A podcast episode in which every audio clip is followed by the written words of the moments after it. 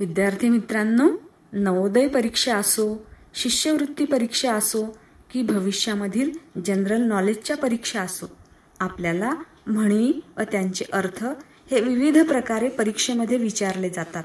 तर आपल्याला ते समजायला हवेत आपल्याला ते यायला हवेत.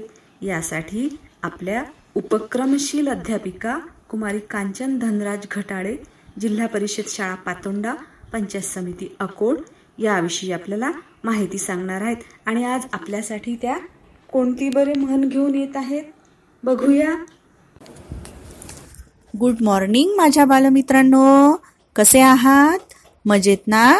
मजेतच राहा. आणि हो माझ्या लाडक्या बालमित्रांनो घरीच राहा सुरक्षित राहा आणि ऐकत राहा तुमची आमची सर्वांची आवडती रेडिओ खंडाळा वाहिनी. चला तर मग मी आज तुमच्यासाठी म्हणी व त्यांचे अर्थ या मालिकेमध्ये दोन नवीन म्हणी घेऊन आली आहे. सर्वांनी लक्षपूर्वक ऐका. नीट समजून घ्या व दिलेल्या म्हणी वहीत लिहून काढा. आपल्या दैनंदिन जीवनात आपण बरेचदा बोलताना किंवा कोणाला काही उदाहरण देण्यासाठी सहज मराठी म्हणींचा उपयोग करत असतो.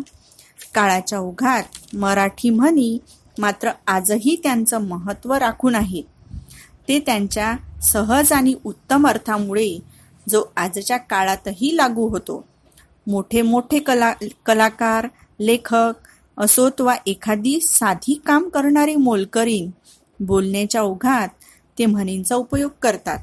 म्हणी या जरी छोट्या असल्या तरी त्यांचे अर्थ मात्र फारच खोल असतात. चला तर बालमित्रांनो आजची पहिली म्हण ऐकूया आणि लिहूया.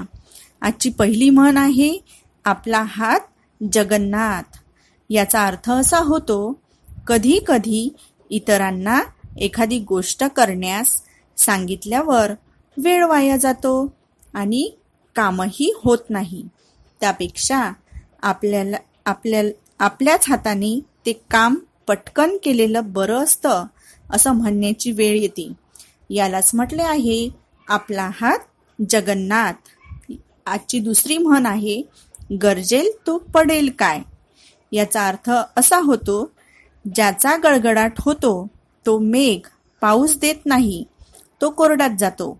म्हणजेच आपल्याला पाऊस पावसाळ्याच्या दिवसात खूप ढगांचा गडगडाट ऐकू येतो.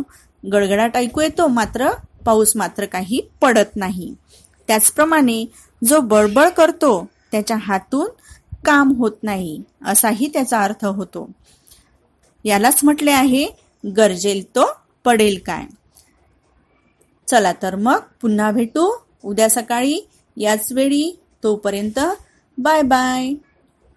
Good bye. धन्यवाद.